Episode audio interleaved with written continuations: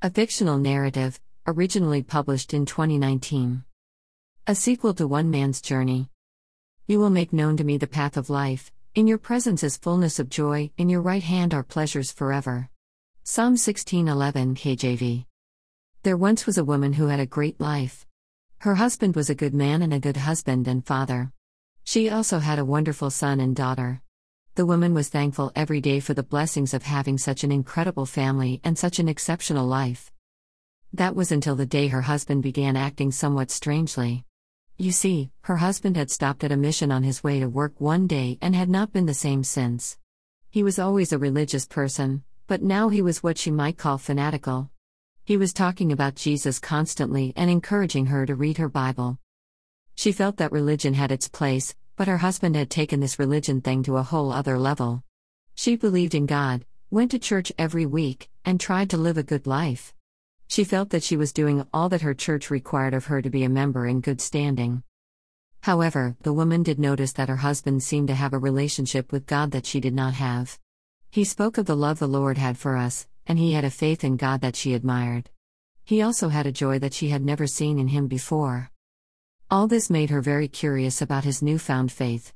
She wouldn't admit it to him, but she had decided to look into it herself. She began reading the Bible as he had suggested and came across some pretty amazing things.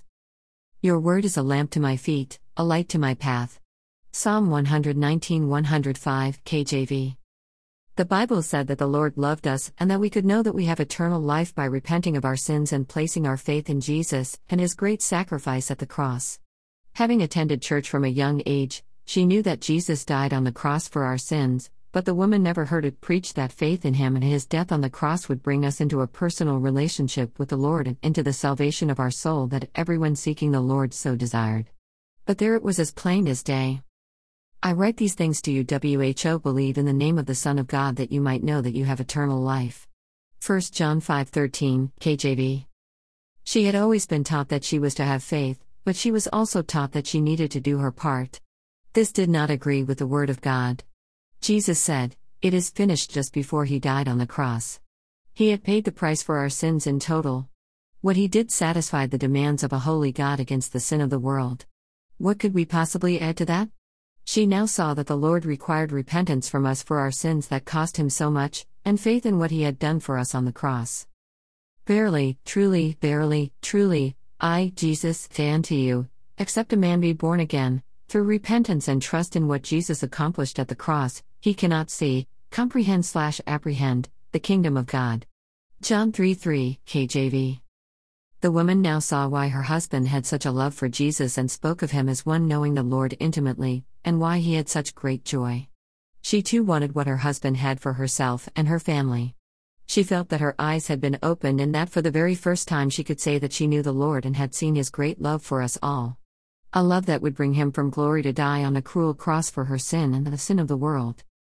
But as many as received him, Jesus, to them gave he power to become the sons and daughters of God, even to them WHO believed on his name. John 1:12, KJV. This day would be a most special day in the life of the woman. A day that she would remember for the rest of her life. She had come to know the path of life. His name is Jesus. When we find him, we have found everything our soul needs, and we are greatly blessed. But the path of righteousness is like the light of dawn, which shines brighter and brighter until full day. Proverbs 4:18 ESV. If you have never come to the Lord in repentance and faith, you can pray the following prayer, as many have done before you, and make things right with the Lord. Sinner's Prayer. Dear God in heaven, I come to you in the name of Jesus. I'm sorry for my sins, the way I've lived, the things I've done. Please forgive me and cleanse me with your precious blood from all unrighteousness. With my mouth, I confess Jesus Christ. In my heart, I believe that God raised him from the dead and that he is alive.